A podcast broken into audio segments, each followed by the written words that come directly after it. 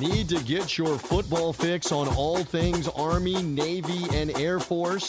This is Yards and Stripes, Service Academy Football. Now, here are your hosts, Price Atkinson and Bill Rowland. Welcome into Service Academy Football. Yards and Stripes is the name, and I'm Price Atkinson, and he is Bill Rowland. Yards and Stripes is your home for Service Academy Football.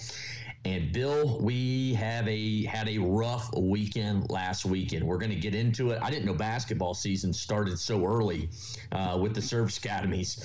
Um, we're going to talk about it. How are you, my man?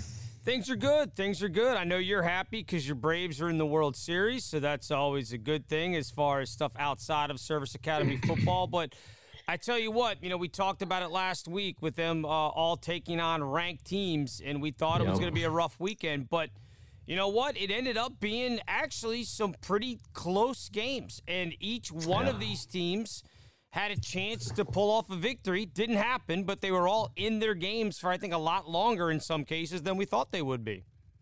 Yeah, absolutely. They were three really good games. We're going to get into it here in just a second, but just a reminder download, listen, subscribe, Apple Podcasts, Spreaker, wherever you get your podcasts, just search Yards and Stripes and it will be delivered right to your smartphone, your laptop, your iPad, whatever it is you use. Download, listen, subscribe, just search Yards and Stripes. Bill, let's get to it from last weekend.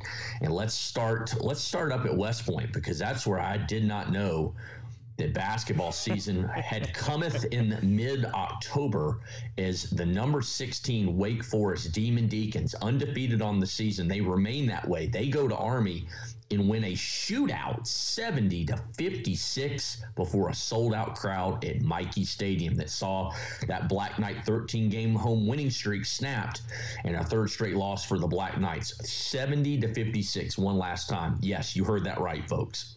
Yeah, pretty impressive. Usually, if you drop 56, you're probably going to win a football game most often, unless it's one of those crazy overtime games. But it was just a situation where no matter what Army did, they could not get that one key stop. And I give them credit because they hung in and they hung in, but they, you know, just couldn't keep up with Wake Forest, which I, find that hard to believe that I'm even saying that for those of us that have been watching college football for that long that that Wake Forest is suddenly this offensive juggernaut, but you know they they went up and down the field and and those people that were there at the game they got their money's worth because if you if they liked offense they got it. But just again a situation where you are a service academy and as much as you may have um, great offense and the ability to score a lot of times that other team when they're a power five school they just have bigger better faster athletes and i think you kind of yeah. saw that on display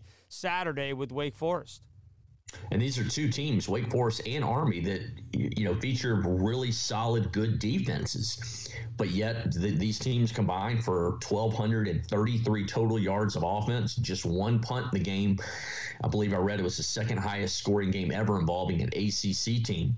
You know, but Army rushed for a, a season high 416 yards, but you know, you rush for 416 and have the ball for 42 minutes and 43 seconds. I thought one thing that just jumped off the page, Bill, the score obviously 70 to 56 and you mentioned it. I mean it's just a shootout. You can't make a mistake. And that's what army did with a couple turnovers. But 70 to 56 wake forest scored 70 points and they had the ball only 17 minutes and 17 seconds yeah, that is unreal. Just lightning quick. It was just big plays. It would be three plays, 65, 70 yards in like a minute two or something like. I mean, you look up and down that box score and the drive chart, and it's just boom, boom, boom, big play, big play, big play, touchdown.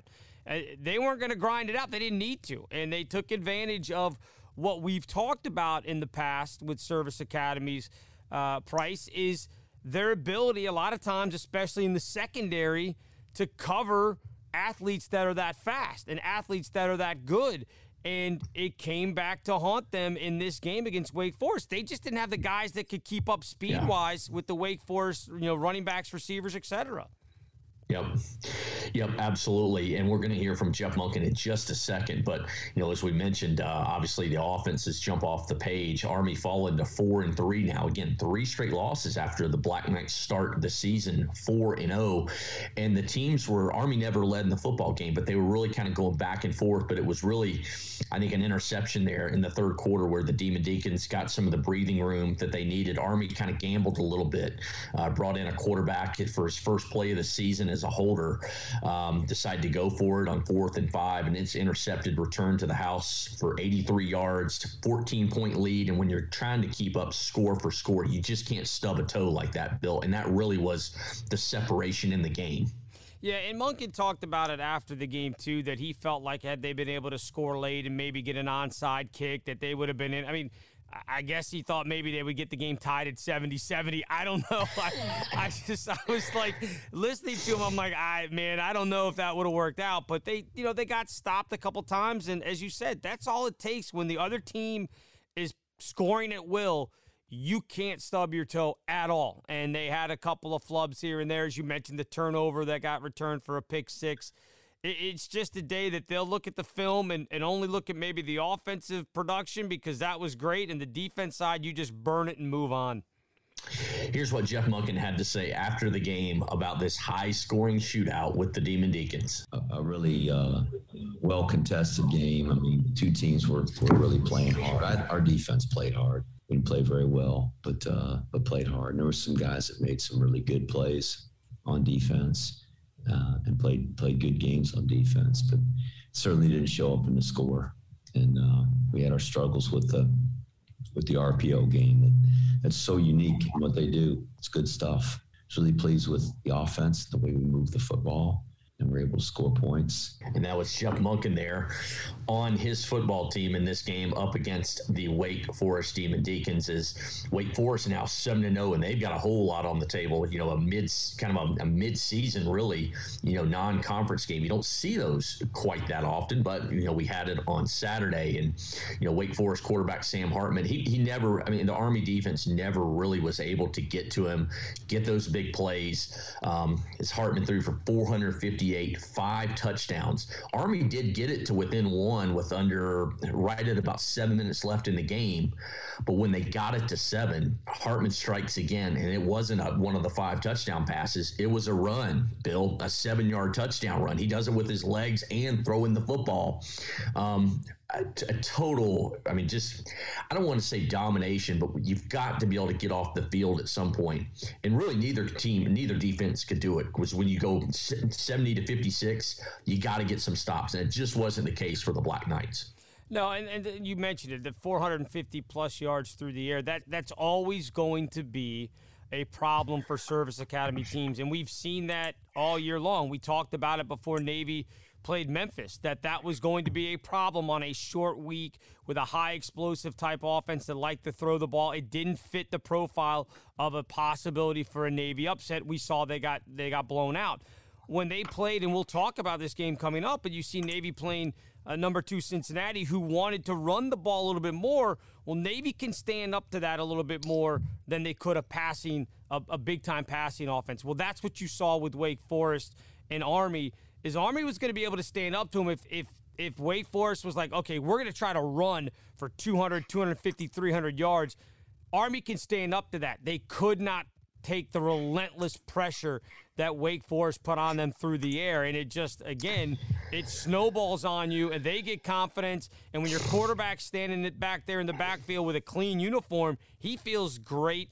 And it just ends up being a monster day for them you know, you look at the numbers, and Army had to throw the football obviously a good bit to, to, you know really kind of keep pace. We know that 416 yards on the ground, Bill, but 179 yards passing. You look down, Isaiah Alston, a receiver. You don't see these numbers very often for an Army receiver. Six catches, 107 yards, and two touchdowns. Jeff Monken on his receivers, big day on Saturday. He made some great plays on on Saturday. Obviously, the uh, the two touchdown catches and and really attacking the ball on the stop routes where, where we had action going one direction and the quarterback threw it back out there into the flat and he's single covered. I, I thought he did a really nice job catching the football and the one-handed catch on the uh, on the touchdown. All right, that was Coach Monken. And now with that bye week coming into play for the Black Knights, Bill, they're going to have an off weekend this Saturday as Air Force is. We only have one game that's coming up this weekend coming up, but obviously that Commander in Chief trophy, that second installment that's coming up in a week's time, November the 6th, Army and Air Force both off before they're going to meet in Arlington, Texas. And I think that Bill, that bye week comes at a perfect time as uh, Army's now lost obviously three straight. Here's Jeff Monken on the bye week and what they kind of plan to focus on as they kind of reset and get ready for that all important game against Air Force. I think our emphasis is on trying to get back to our basics and make sure that uh, there are things that you cover during preseason camp as a team and and uh, that we really emphasize from a fundamental standpoint and, and maybe just our, our base offense and defense and and building back up from that to to try to get prepared for this this back half of the season and, and certainly the biggest game of the year we played so far. All right, Army getting the week off after a 70 to 56 loss to the Wake Forest Demon Deacons. All right, Bill, let's pivot to Annapolis, another ranked matchup. This one, number two Cincinnati coming to Annapolis. And this one turned some heads for a while, really until that final horn sounded, Bill. But number two, Cincinnati, I don't want to say they survived, but they came in. It was it was a rocky performance for the Bearcats, but Luke Fickell's team, 27 to 20 winner over the midshipmen. Navy falling to one and six overall, one and four in the American Athletic Conference. The first time hosting a, a top five team since 1984. I had several people text me, "What the heck is going on?" Looking, you know, looking at the score at halftime, a lot of people's heads were being turned. We're like, could this be the week that Cincinnati maybe finally stubs their own toe and gets knocked from the unbeaten's? It didn't happen, but boy, was it a game effort, no quit in those midshipmen. They fought till the end. Oh, absolutely. I mean, they, they jumped out on top, seven nothing. It would have been even tied at ten at halftime, except Alex Bales, the Cincinnati kicker, drilled one from fifty-two at the horn, which I mean, you don't have very many college kickers that are banging things from 52 yards. So um, they they were up and then kind of pulled away from Navy in the third quarter. Went up 27 to 10 going into the fourth, and you kind of figured, all right, here we go. And, and you had another, you know, 14 for Cincinnati. It's going to be 41 10, and everybody around the country is just going to yawn and say, ah, it's kind of what we expected, a, a you know, 30 point blowout. Well, it didn't happen that way. Navy got themselves back into it. Now, the final touchdown came in the last minute of the game to make it 27 20. But yeah. if Navy gets that onside kick, I mean, who knows? They still got to go 60 yards in 40 seconds and no timeouts, but it would have certainly been interesting to see them have one final shot. But I, again, I give them a ton of credit, not only for fighting the entire time in this game, uh, that they did against Cincinnati, but the fact that they've continued to fight since they had such the horrible performance against Air Force. And now, as we said, outside of the Memphis game on that short week, they've played very well and been in every single game, even won the one game. I hope it continues for them. Um, I, look, I'd love nothing more than for Army to beat Air Force and then Navy to turn around and beat Army, and they're all one and one, and we go, nobody, nobody has their dominance this year. Now, whether or not that happens, I mean, who knows? But that to me would be kind of the the the icing on the cake for everything that's going on for Navy to be able to come back from losing Air Force as bad as they did to then beating Army, and everybody ends up one and one on the year. Here's what Coach Ken Niumatalolo had to say afterwards about you know the fact that uh, they've shown that they can play with just about any team and did for much of the game against number two Cincinnati. You know you can play with uh, the number two team. You know you can play with undefeated SMU. You know you can play with you know a one-loss Houston team, but you still lose. And so those are the things we've looked at. Just uh, mistakes.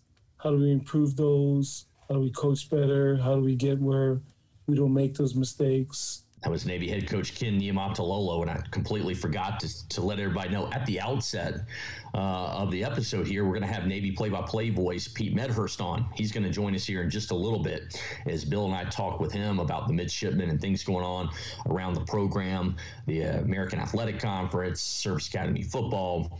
We're going to talk with Pete Medhurst coming up in just a, a few minutes, Bill. Um, but Cincinnati's big play offense, it was not that. You know, they only averaged five, uh, about six yards a pass, four and a half yards a rush. Yes, two of their three touchdowns were big plays, but Navy kept them in check. And I think some of these were mistakes on Cincinnati's part. You know, 11 penalties for 93 yards, a couple a couple turnovers. Um, but the mids did what they had to do, and obviously trying to you know get into the passing game where you got to throw 11 of 15. Uh, Lavatai did a great job though in the football, 116 yards. He did the one pick, but um, they just couldn't get the ground game going. Only 192 yards rushing. They needed to get more from obviously that triple option. Yeah, no doubt. And and I thought defensively they did a real nice job on, on Desmond Ridder. Uh, again, pedest- yeah. pedestrian numbers for him: 18 of 30, only 176. Did have a couple touchdowns, but they they got interception. They sacked him the one time. Um, and and I thought they they held him in check from what he's been able to do so far on the season. Mm-hmm. So uh, really, really happy with the way Navy's defense played, despite, I mean, you look at it and say, how can you be happy getting up 27 points? Well, you gave up 20, 27 points to the number two team in the country. That was a four touchdown favorite. Again, there are no moral victories in this, but I think it is something that Navy can take and and look forward to with their game against Tulsa and uh, you know games down the stretch, East Carolina, Army, etc. That their defense is starting to play a little bit better than it did at the beginning of the year. They have to be happy with that. Yeah, and while they didn't, they only rushed for 192. You know, mentioned they threw for, uh, you know, more than you. You don't want to have to throw the football as many upwards of 20 times a game, like Navy had to do. But like Kenny said, we've got to be able to pass it, but we need to do it on our terms, not with what the game dictates. And here's what he had to say about that. We always have to have that part of offense, like you said. We can't get away from who we are, though, to have a chance to if we threw the ball every down, I mean, it'd be tough on us, you know, for our team and for trying to play complementary football. But being able to throw on our terms has probably been the key. You know, if you can throw on our terms, if it's third and long in those kind of situations, it's, it's normally pretty tough for us. Being able to throw on our terms where, you know, there's still, you know, run pass, you know, options involved and they don't really know. I, I think we're, we're decent pass protectors, but if guys get to, you know, pin air back and, and, and rush the passer, it's normally doesn't bode well for us. Again, Navy falls 27 to 20, but in it till the end, Bill and Lavatai made a lot of plays with his arm. You know, did it with the running game, but really that arm kind of kept him in it. Like you said, could they have they could have gotten that onside kick? Who knows what could have happened at the end of this one? And here's Tai Lavatai on you know finishing, trying to finish some of these games when they're getting oh so close. You know, in the fourth quarter. I think for everyone, it's just finishing. We still have uh, games left to be played, and um, I mean, we all believe in ourselves uh, on the team. We all believe in each other, and I think just the biggest part for us is finishing, knowing that when we play our, our football style of football, we can compete with anybody. I think just having a, uh, putting together four full quarters, not shooting ourselves in the foot, is the biggest thing that we're trying to do moving forward. All right, Bill, Navy going to have to turn the page pretty quickly as they're going to Tulsa this weekend. We'll preview that one with Pete Medhurst, again, the play by play voice of the midshipmen, coming up, and we'll talk about it in our last segment. But we do have one more game, our last game of the week, Bill. Number 22, San Diego State Air Force matching up in, in Colorado Springs in the Aztecs, a huge Mountain West showdown. They come away with a 20 to 14 win over the Falcons. Air Force four game win streak snapped, and San Diego State took taking full control now of the Mountain West. Air Force still in it at three and two uh, in their division, but it, it, was a game as advertised. We knew that Air Force uh, San Diego State likes to run the football bill, and they play damn good defense, and they did it again on Saturday in both accounts. Yeah, and really, to me, I'm going to give their MVP to their punter because he was unbelievable in this game. I mean, Air Force a couple times defensively had them backed up inside their, you know, inside their 20, inside their 15 at one point, and he booms one out, and all of a sudden you think, okay, well, Air Force should have this probably about the 40, maybe in midfield. No, no, they're backed up to their own 20, just flipped the field on them a couple of times, and it really – I think, demoralizing for Air Force at times. Now, I will say, I, I do not like to judge coaches or second guess coaches yeah. at all because I'm not on the sidelines. I don't follow their thinking. But I'm watching this game and I realized it was a fourth and 12, fourth and 15, whatever it was, with under two minutes to go, and you're back inside your own 20, but you're down a touchdown and you only have two timeouts left, I did not understand Coach Calhoun punting that ball away. As soon as he kicked it away, he punted back to San Diego State. I said, This is game over. You just surrendered this game. And lo and behold, that's what happened. They never saw the football again. I again, I hate the second guess coaches because I'm not in their meetings. I obviously don't know nearly the amount of football that Troy Calhoun does, but I have played enough football, Price. I have been on the sticks playing Madden enough times that I understand clock management. This was horrible clock management. 135 to go. You mentioned fourth and long at your own, I think, like 15 yard line. Yeah, odds are they're not. Gonna, odds Why? are they're not going to get it. They're not going to. They're probably not going to get it. But you can't give the ball back. But you're probably definitely not getting the football back, and you need a touch. A touchdown would win it. You kick the extra point, that wins the football game. Right. And you a minute 35 to go, you kick it. Let's hear what Troy Calhoun said. He punted the football and gave it back to San Diego State with a minute and a half to go. Probably about 40 seconds, with no timeouts too. If if you know, thought was, you know, just where the ball was field position wise, is maybe you punt it. If you get a stop, timeout, timeout, they're going to punt it. Like I said, I think it'd be somewhere in the 40s. And, uh, and I thought we were close a couple of times to blocking a punt. And I thought maybe with no timeouts, that maybe in terms of a pure field position swing, that was our best shot. So you heard it from Coach Troy Calhoun right there. I still don't get it, Bill Rowland. I don't understand why you give there's no difference in losing 27 to 14 versus 20 to 14. An L's an L. No, I give mean, yourself a shot. He he said in, in that in that clip there that he's like, well, we might get it back with 40 seconds. So he thought he was going to be better off having to go. Okay, say they punt it into the end zone, so you get it back out. He thought with 40 seconds they could go, you know, 75 80 yards rather than converting a fourth and I know it was I know probably that fourth down conversion was near impossible.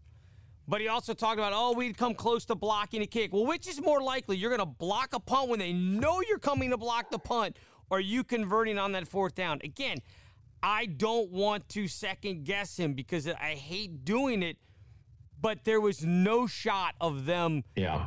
getting that back with 40 seconds and going down the field. It wasn't like Wake Forest Army when nobody could stop each other. You had struggled to move the ball all game long. You got to just try. And I will give the kids credit because I watched a lot of the post game interviews. And to a person, and good for them because they know better. It's their superior because yeah. they understand in the military. They all said, "Oh no, I trusted Coach Calhoun." Bull, you did not.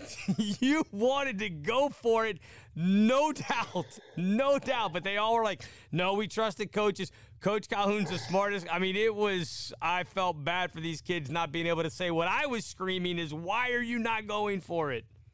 I'll never understand that with Bill Rowland. I won't understand it. You no. can't convince me it was the right call, but somehow Troy Calhoun, he is a little bit of an odd duckling sometimes. Uh, it was an odd call. There's no other way to put it. But you mentioned, uh, you know, the obviously punting it there, Air Force punting it back. San Diego State punter Matt Araiza was is advertised. He was a preseason or midseason, you know, All American. Last week he had an 80 yard punt. He had an 81 yard punt in this game he may have been the MVP of the game no for doubt. San Diego State. Like you said, the way he flipped the field because Air Force played pretty doggone good defense. But when you pin him back, I mean, he was just flipping the field almost. I mean, he had another kick that was 60 plus. I think he's got 14 kicks this season or something that are like uh, 60 plus yards. That's insane. He, he's an Insane. NFL. He's an NFL draft pick, and he may, he may go in the first three rounds. That's how good he is. That's what a difference he could be in the NFL that somebody may draft him in the third round. That's I, yeah. I think so anyway. Here's what Troy Calhoun had Troy Calhoun had to say about their punter Matt Araiza. Last week he hit one against San Jose State. They're back there on the 10. Literally it was an 80-yard punt. So, you know, he's number 1 in the country, came in at 53-9, I believe, and I think he probably is higher than that now. I don't know if it was a bad omen for the Falcons in this game. Haaziq Daniels intercepted on the very first drive for the Falcons, and then SDSU races out to a 13 0 lead at the half. But um, Air Force fights back and they get back in it, and they obviously had a had a chance, you know, late. Although we can argue, and we have that Troy Calhoun gave that chance right back to San Diego State. Um, but again, it, we knew that this probably, at least on paper, was going to be one of the toughest, if not the toughest, uh, matchups that Air Force faced this year. Um, I mean, you some saw some of the game. Bill, we, we both watched it. Brady Hoke bringing in a fourth linebacker, and that what they changed up defensively really changed in took Air Force completely. The running game took it. They took it away. They rushed for only 192 yards. Falcons was at were at 336 for the season. Brad Roberts, who is your, usually a, a sure thing, he struggled to get going. Seven carries, 27 yards. Air Force's running game could not get going, and that was because they had minimum eight guys in the box every time playing with that fourth linebacker and that's something i think you know brady hoke a, a defensive mind a really i mean you could say they out exited and owed them because i don't think air force saw that one coming yeah, no doubt. And I think it, you, you mentioned Zeke Daniels. I think it also hurt them that he went out in this game as well. Yeah. Now, I'm not going to say it would have been different because he hadn't really done anything before the injury anyway. Two sure. of eight for nine yards in the pick. Uh, Warren Bryan came in, actually did a decent job for them for, mm-hmm. for what he was asked to do. But you're right. The main thing was Brad Roberts only averaging 3.9 yards a carry. As a team, they only averaged four yards a carry. Uh, and on the other side, they really couldn't do anything when San Diego State needed to get a play, uh, especially through the air. They weren't getting big chunk plays, but they were just accurate enough. Lucas Johnson, 11 of 13 for 72 yards. That's that's not a ton, but it's enough that when you had them in a third and four, third and five situation, you couldn't stop them from getting six and 7 mm-hmm. through the air to keep moving the chains, hold possession. So it was just, I mean, it was a dogfight. I mean, that's what 20 to 14 yeah. is a, a, an absolute dogfight. And unfortunately, Air Force ended up on the wrong end of it. Yep, absolutely. Here's Air Force tight end Dalton King on simply having to move on and get ready for the next one. And it's a big one against Army for the Commander in Chief Trophy's second leg. Yeah, I think it's just on to the next one. We have we got a championship to play for in two weeks, and um, what happens happen. Um, and we just have, we look on to the next person to be able to go after and uh, get what needs to be done done. All right, once again, San Diego State a 20 to 14 winner. The number 22 Aztecs now 7 and 0, 3 and 0 in the Mountain West. Air Force 6 and 2, 3 and 2 in the Mountain West Conference. All right, Bill, it's time to give out some game balls. I'm going to let you fire first here. I'm going to go back to the Army game. Again, it was tough because obviously 0 and 3 for the Service Academy this week. But whenever your offense puts up 56 points, somebody has to get a game ball. So I'm going with Isaac Alston over 100 yards receiving, which you don't say that very often about a Service Academy wide mm-hmm. receiver. Two touchdowns. His coach complimented him about some amazing plays. He had one, not on a touchdown, but on another reception where he tipped the ball up to himself over the Wake Forest defender and caught it for a first down. I mean, he had a tremendous day. So I'm going with Isaac Alston. Congratulations to him. Despite the 14 point loss to Wake Forest, he had an outstanding game. He certainly did, and I'm gonna stay in that game, and I'm gonna go with the guy that was feeding Isaiah Alston the ball. Jabari Laws, the quarterback for the Black Knights, nine of 11 140, three touchdowns, no interceptions. That's not something you see very often. I know Army does not want to get into throwing the football that many times. They'd like to keep it at, at five attempts or less, you know, per game.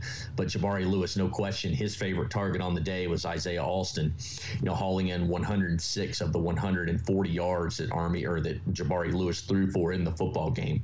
And when you got a high scoring affair like that, you got to think game balls are probably going in that direction, especially on offense Bill.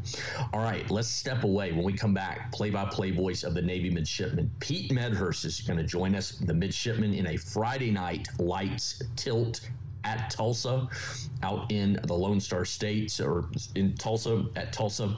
Navy one and six, Tulsa three and four.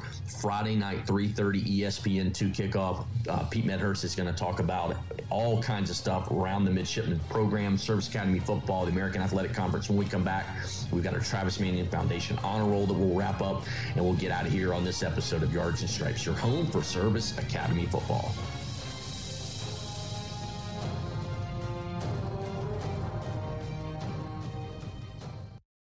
In 2007, Marine First Lieutenant Travis Manion was killed in Iraq after saving his wounded teammates. Travis's legacy lives on through the five words he spoke before leaving for his final deployment. If not me, then who? Words that today fuel the spirit of Travis Manion Foundation. Words that live in veterans, families of the fallen, and inspired civilians who go out of their way to find a way, who help others with the help of others, who bounce back after each setback, who make good on good intentions. Through Travis Manion Foundation, if not me, then who, are words that can live in you too. Show the world what your character is made of, because character is invisible until it's not. Find out how you can strengthen the character of your community alongside empowered veterans, families of the fallen, and inspired civilians at travismanion.org. That's travismanion.org.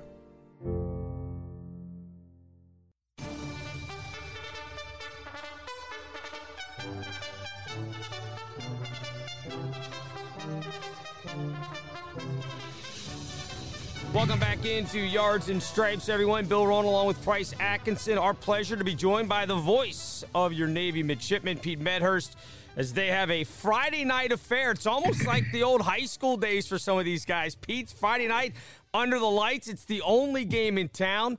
And I guess I want to start with uh, Navy's been playing better. They haven't gotten the wins necessarily that they want but they've been playing better. For their last five games, they've covered the spread or won outright, other than the one tough game Thursday night against Memphis. What's been the main difference? Has it really been that that Tai Lavatai has been that one guy that changes everything? Because I'll be, I'll admit, after the Air Force game, I wasn't sure Navy would win or be competitive in another game this season. Yeah, I mean, I, I think with our offense as anyone knows, the, the quarterback and the continuity of that position is so vital. And Tai has given us stability. And that's, I mean, look, he was the guy that won the job coming into the season. And that's why him getting hurt against Marshall um, was was such a downer going into that Air Force game. Is you know all of a sudden you put uh, again Service Academy game pressure on Xavier Arline, who you know has really only played – a minimal amount. I mean, the guy started at Army, and then oh hey, we're gonna you're gonna start against Air Force now. And it, that when you don't have that kind of continuity, it, it just hurts our offense. Tai's giving us stability, and we knew we knew this August schedule was going to be a gauntlet. I mean, the the league is really good, uh, really top to bottom this year. Maybe as good as it's been top to bottom in a while in terms of the ability of teams to play. I mean, there's no easy stops in the league this year. Even South Florida, who's been a little bit of a doormat, has gotten up off that mat this year and, played better football. But we knew we were playing all the top heavy teams in October, and that that that gauntlet has proven to be uh, very tough. And we haven't had any margin for error. And the problem is we've made just enough errors uh, in those games uh, to where Central Florida was the only game that we could pull out against a, a really good schedule right now. So, Pete, we know that the quarterback obviously pulls the strings, and this kind of offense has forever and always will in a triple option. But you know, Lavatai is the guy that's been identified is is the guy. How much is there a drop off in that position? Because we know you know the Kaipo Noahs of the world, uh, Keenan Reynolds, Ricky Dobbs I mean, is he cut out of that same cloth? Could he be that same kind of you know quarterback? You know, the, some of the the great ones that Navy's had over the years, and then you know the B back position is the other spot. It just doesn't seem like there's that whether it's a bruiser or a, like a Kyle Eckel or an Adam Ballard, or there's not a guy that's with that breakaway speed at that B back position. There's nobody to lean on at that fullback spot that Navy's had for years. I think in terms of the breakaway ability, you're right. But I think at the same time, if you look at our running game right now, those B backs are our best players. I mean, mm-hmm. uh, in terms of consistency, Carlinhos Acie's been terrific as an A back on the perimeter. Uh, but Isaac Ruoss and James Harris have been able to at least give us something. They give us more of a. Uh, I, I don't know. I don't even know if I call him a sledgehammer because Isaac Ruoss reminds me a lot of Vince Murray. Uh, James Harris uh, is a guy that you know has the ability to get through the hole. Does he have, you know, Jamel Carruthers type breakaway ability? Uh, you know, I mean, we could argue that, but they've at least given us something. In terms of Lavatai, if you go back and look at the last couple of years, we've depended on seniors, junior or senior, like Zach Abey, junior, senior, Malcolm mm-hmm. Perry in 2019. Lavatai gives us the opportunity as a guy with a sophomore now to really build with the position. Uh, bigger guy, more of a Will Worth type guy, and we know the success Will had uh, leading us to an American Athletic Conference championship game against Tulsa. has the ability to throw the football. We saw that last week, 11 to 15 against Cincinnati. You'll take that. Uh, you, ideally, you wouldn't like to throw 15 times, but we know to get defenses backed off, we got to throw a little bit, even if it's the short stuff that gets us, you know, short like running game. If you can get five yards, six yards on that on first down, it helps you keep the chains moving uh, along the way. And this week's going to be no exception. We play two terrific uh, defensive linemen uh, with Tulsa, and we're going to have to neutralize those guys in some capacity. And the short passing game is going to be vitally important. Lavatai gives us that opportunity. I thought last week, ironically, against Cincinnati, he's got a terrific defensive front. Myjai Sanders coming off the edge is a terrific player. You know, we did a decent job of protecting him, allowing him to get back, turn the shoulders, get square to throw the football if we can do that here down the stretch, got a chance to win a few of these ball games uh, because he's got a chance to make some plays. Because I think we've got three guys at the wide receiver position in Cooper, Umbarger, and Walker who can go out there and make uh, the kind of plays uh, that are important um, and, and make big plays against the type of teams uh, we're playing in the next few weeks.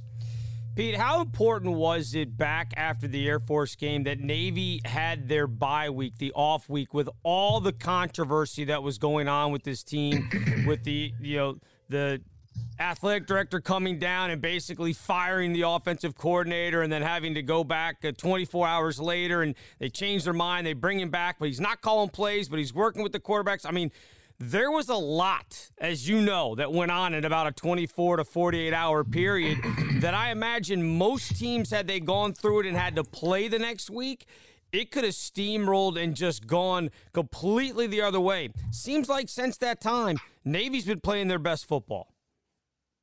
Well, I mean, Ivan Jasper's as good as it gets in this game at tutoring quarterbacks. Any team in the country uh, would welcome him into their offensive room to coach the quarterbacks. The guy's fantastic you know, emotions run high. Um, I mean, let's face it, in college and in, in, in, college athletics and sports in general, uh, emotions run high. We see it in the pros all the time. Uh, you know, at the administrative level, uh, you know, sometimes there's there's conflict uh, with uh, administrations and coaching staffs, general managers, head coaches, things of that nature. Cooler heads prevailed.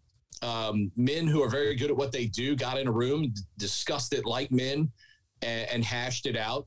And I think anybody, you know, knew that the path forward for us um, has been laid because Ivan Jasper has turned out quarterbacks all the time. We very seldom have had any drop off in the triple option era uh, at the quarterback position, and it's because of the job that he's done uh, at that spot. And I think that was a case of um, you know men getting in a room and and hashing this out properly and cooler heads prevailed. And I think you're seeing the results of that because the quarterback play has gotten better.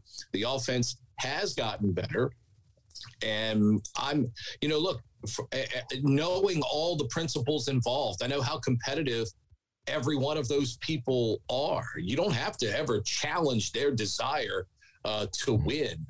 And, you know, I think that was just a case where emotions for a 24 to 48 hour period uh, we're running very high. We have great expectations at the Naval Academy. And as Kenny often talks about, you know, this is a results oriented business. It's about wins and losses. That's the only way, that's the only measuring stick that matters uh, when you're playing sports. Did you win? Did you lose? You can run for 450 yards and lose. Everybody, oh, you ran for 450. Yeah, but we lost. So, you know, that's that's ultimately what sports comes down to and it's a it's a results oriented business and I'm happy that all those men got in a room, talked about it, and cooler heads eventually prevailed because I think we are seeing um, the fruits of that labor and that coaching staff because the product has gotten better since that point.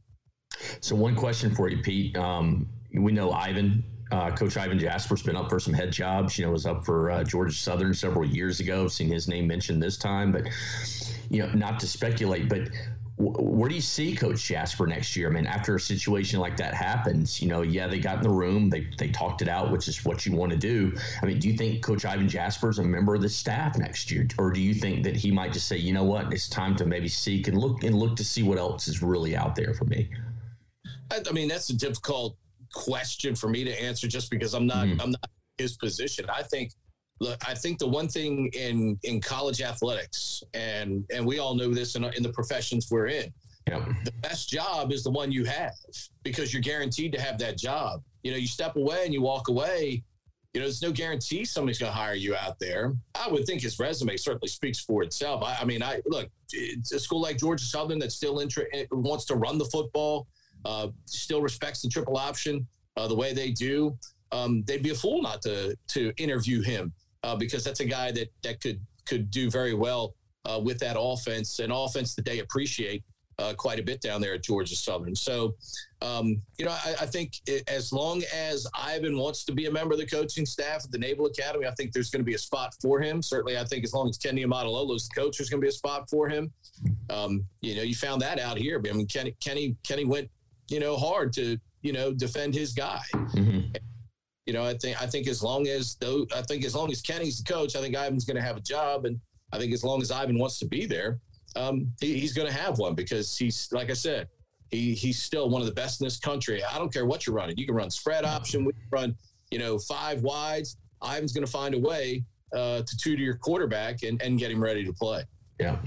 Pete, let's talk about this game tonight with Tulsa Navy, 10 and a half point underdogs, which again, that hasn't meant anything. They were, you know, four touchdown underdogs to Cincinnati and gave uh, the Bearcats everything they could handle last week.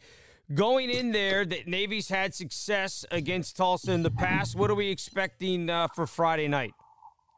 That's a great question. The good thing is, games on Friday night. We're a lot better on Friday than we are Thursday. Um, we haven't won on Thursday since 2004 back in Air Force when Marco Nelson's running down the middle of the field wide open and Geoff Blumenfeld uh, bangs one through the uprights in, in, the latter seconds for us to win.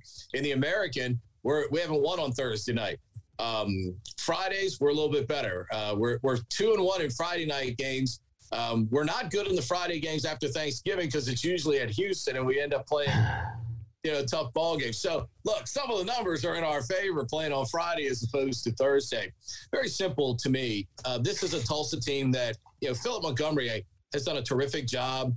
He probably won't get consideration for the Texas Tech job, but I think he should. I know Sonny Dykes at SMU is, but if Sonny Dykes says, wait a minute, I can do better than Texas Tech, I think Texas Tech should call Philip Montgomery. Guy did a great job when he was at Baylor uh, on the offensive staff there.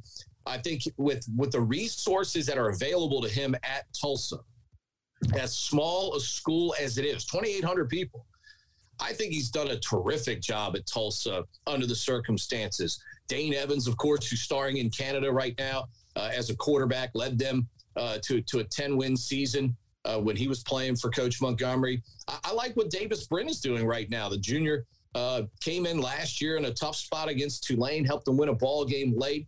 They've got explosiveness. I mean, you look at their. I mean, look, man, they got five wide receivers, all averaging double digits uh, per catch. Keylon Stokes seems like he's been there for years, but Josh Johnson at the top of that list right now. Sam Crawford Jr., Ezra Naylor. I mean, these guys are all uh, putting up big plays within the offense. Brin needs to be a little more accurate. He's 57%. He's thrown 10 interceptions. So the, the opportunity to get turnovers is there.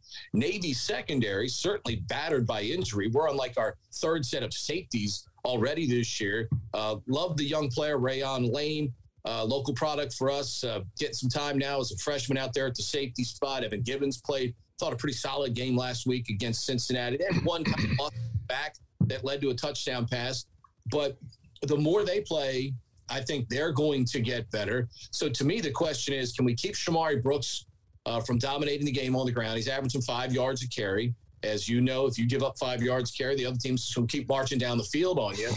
So we got to stop the run first, and then we've got to keep them from making explosive plays because it doesn't matter. Any of those five guys at wide receiver, man, uh, they are they are dangerous. So the opportunity for points, you know, certainly is there. Good thing for us is we with the exception of last year, and I, last year I completely throw out the window because of the pandemic for any team, doesn't matter us or anybody else.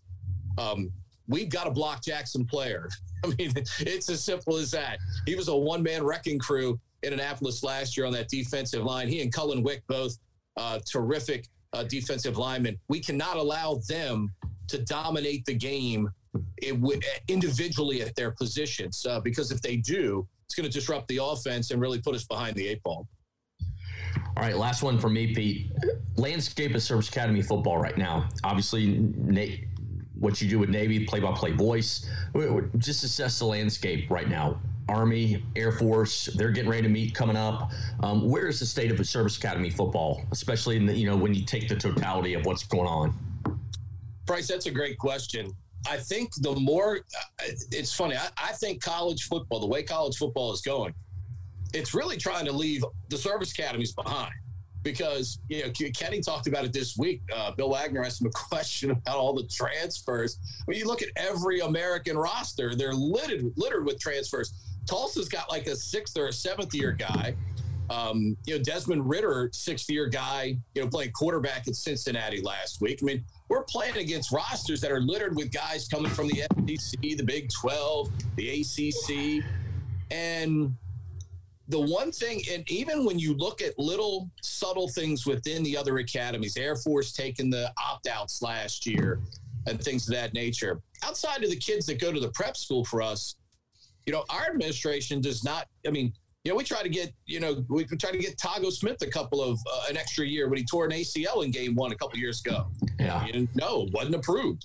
Um, so you'd love to have fifth year guys in your program, but that's that's ultimately not what the mission of the Naval Academy is about. So I, I, I look at I mean look we're playing in the in the one of the most competitive conferences in the country right now our league has the number two ranked team in the country it's is what it is um, we're going to continue to fight that battle to be competitive uh, in this league. Certainly, Cincinnati moving to the Big 12 is what it is. But I, I, I look at what Army Army's using the exact same model price that we used in the, in the early 2000s under Paul.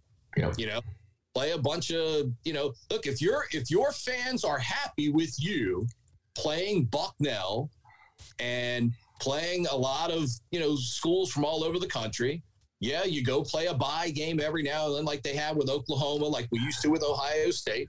You know, they just went and played Wisconsin. They played a hell of a football game. Jeff's done a great job. I mean, there's no two ways about it. Um, you, t- you look at the three guys coaching Service Academy football right now. I mean, these are these are three guys that know know what they're doing. Yeah. Okay. Jeff's a good coach. Troy's a fantastic coach, and, and Kenny's obviously his record speaks for itself uh, as well. I mean, at one point, I mean, dominated Service Academy football so badly um, that forced the other schools to to do some things uh, in terms of uh, their program. So, you know, I think they the, the kids are always going to play hard. We're always going to get the guy that's too small, that's not quite as fast, yeah. um, not as heavy. So, you know, th- those are the guys we're always going to go to battle with. I don't see Air Force leaving the Mountain West anytime soon. I know we're not leaving the American. Army seems totally happy as an independent, doing kind of what they're doing and winning you know, eight or nine games and getting set to play Navy at the end of the year. So we know how big that game is, will always will be. And while these men are coaching it, I, I think it's always going to be outstanding football uh, when they play each other within the, the Commander in Chief's uh, series. That's Pete Medhurst, voice of the Navy midshipman. Pete, thank you for hanging out with us today here on Yards and Stripes. Good luck not only tonight against, or Friday night, I should say, against Tulsa, but also the rest of the way as well. I know, despite the record, Navy still got a ton to play for, including that Army Navy game coming up December 11th. So thanks for hanging out with us, and we will check in with you real soon. You got it. Good to be with you guys. Thanks to Pete Medhurst, once again, the voice of the Navy midshipman. Coming up next here on Yards and Stripes, Travis Manion Foundation Honor Roll.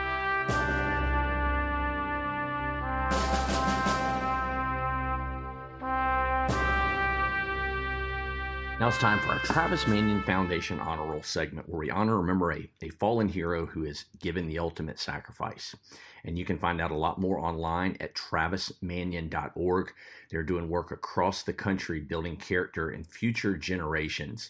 And Travis Manion is, is obviously something that's near and dear to my heart. As, Travis Manion was a midshipman that I worked with uh, years ago. And the words that he said before deploying that final time if not me, then who? And this week, I want to honor uh, a United States Air Force Academy graduate, Lieutenant Colonel Andrew Travnicek. And he was a class of 1993. Um, and he was killed on August the 20th, 2021, uh, earlier uh, this year.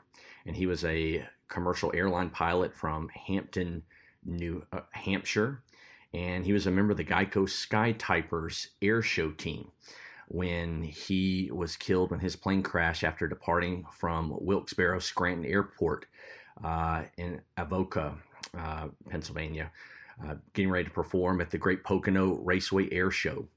And his plane was traveling north when, according to the Associated Press, it suddenly uh, caught fire and crashed. Um, and he has survived by his wife, Sandy, who is also a veteran and military pilot. They lived together in New Hampshire. And as he was known by his friends as Trav, um, was a former C5 Galaxy pilot, loved to fly World War II era planes, which was one of the plane of World War II era plane that he was flying as a member of the Geico Sky Typers. So we want to take the time to honor and remember uh, the sacrifices that those uh, that have come before us have given. Um, and Andrew, Andy Travnicek, who loved to fly those World War II era planes, um, unfortunately, tragically died uh, here at home as a member of the Geico Sky Typers team. And so we take this time to take a step back and honor and remember those uh, who have given the ultimate sacrifice for our freedoms. Because as we all know, freedom is not free. And so, in conjunction with the Travis Manion Foundation, honored to have them on board again this season with our TMF Honor Roll segment.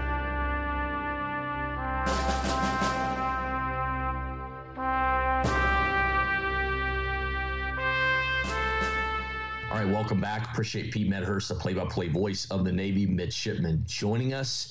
And Bill Navy one in six, one in four in the American Athletic, going to Tulsa, three and four, two and one in the league. A Friday night lights kickoff, 7:30 p.m. on ESPN two.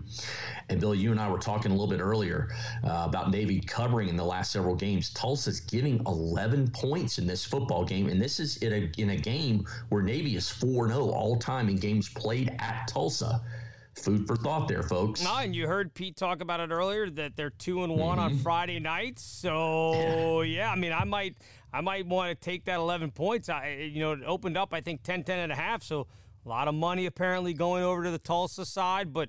Yeah, the way that uh, Coach Ken has had them going here again for the last five weeks, they've covered and or won the game outright. They were in it against number two Cincinnati. Uh, I think they can stick around this game. Wouldn't shock me for them to win. I'm not predicting that they will go there and win, but it's not like in the weeks past where I've thought, oh, they have no chance. And then they surprised me. You know, I thought Houston was going to yeah. boat race them. They stayed in it the whole time against Houston. I thought Cincinnati would demolish them. They stayed in it the whole time against Cincinnati. So no reason to think that they can't, you know, keep it close against this Tulsa team get themselves a win, and, and maybe they get on a little roll on the backside of the schedule because it is definitely easier than the front side was. Yeah, no question about it. And Tulsa's won two in a row, three of the last four. And one thing to keep an eye on uh, the Golden Hurricane only lost two fumbles all season. So let's see what Diego Fagot and the Navy defense can maybe do in forcing some turnovers. That's something nobody's really been able to do uh, with this Tulsa offense this year. Once again, Army and Air Force are off this weekend. They're both preparing for that Commander in Chief Trophy battle at Globe Life Park in Arlington, Texas. That one going to be next weekend. So we will preview that and everything next week as Army and Air Force are getting ready to do battle. But Bill, a great job this week. You know, appreciate Pete Medhurst joining us, and you know we'll see what Navy can do. A Friday Night Lights affair I kind of like some college football on Friday nights. I know Thursday was always, I always kind of enjoy, you know, a nice Friday night game. I think uh, we'll get to enjoy a pretty good American Athletic Conference game this Friday night. Your channel flipper is going to get worn out because you're going to be have to flip back and forth between the World Series game and then Navy and Tulsa. So uh, I hope you got your batteries all juiced up and ready to go because you're going to be doing a lot of previous channel, previous channel on Friday night. Ready to go, baby. Batteries are jacked. They are ready and all I'll say is one thing: go Braves. But we'll leave that for right here, and we'll talk to everybody next week. Appreciate everybody downloading, listening, subscribing again on Apple Podcast, Spreaker, Google Podcast, wherever you listen to your podcasts. Search Yards and Stripes, and you can find Bill Rowland and myself, Price Atkinson, Service Academy Football. Yards and Stripes is what we're called, and we will see you again next week, folks. Thanks for being with us for this edition of Yards and Stripes Service Academy Football. A reminder to find us on social media through Yards and Stripes and subscribe or follow this podcast wherever you find podcasts Apple Podcasts, Spotify, Google Podcasts, and more. and we will catch you next time on Yards and Stripes Service Academy Football.